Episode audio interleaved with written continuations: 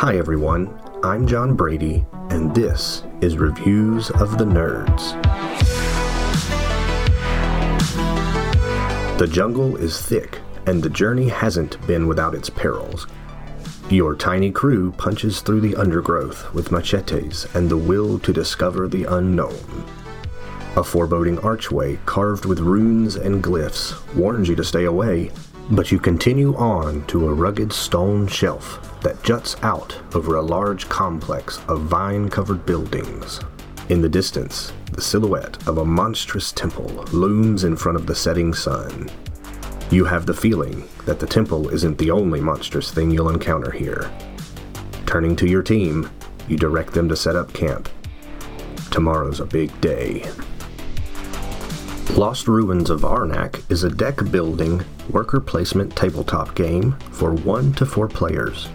Set aside 30 minutes per player during this game intended for participants 12 years and up. Explore the sites surrounding the Lost Temple of Arnak, collecting the idols, resources, and abilities you find there. But beware, powerful guardians will hinder the explorer who dares to enter. Defeat them to gain awesome advantages. Retreat only if you must, taking a fear card into your deck and thus muddying up your chances of drawing your better cards. Use coins to buy tool cards, which are free to play.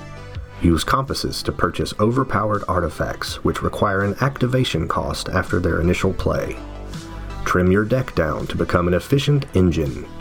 Research your way up the temple track to get even more benefits and reach the temple chamber, where giant tablets and tons of points await discovery. At game end, tally up your points from your temple research, defeated guardians, idols, and all cards you have purchased. Lose points for any fear cards you still have. Lost Ruins of Arnak is a competition to see who can squeeze out the most lucrative turns for the longest time. It is serious fun, and those who are willing to take great risk may find great reward along the way. I give the tabletop game, Lost Ruins of Arnak, a 9.5 out of 10. I'm John Brady, and remember, fortune and glory, kid. Fortune and glory.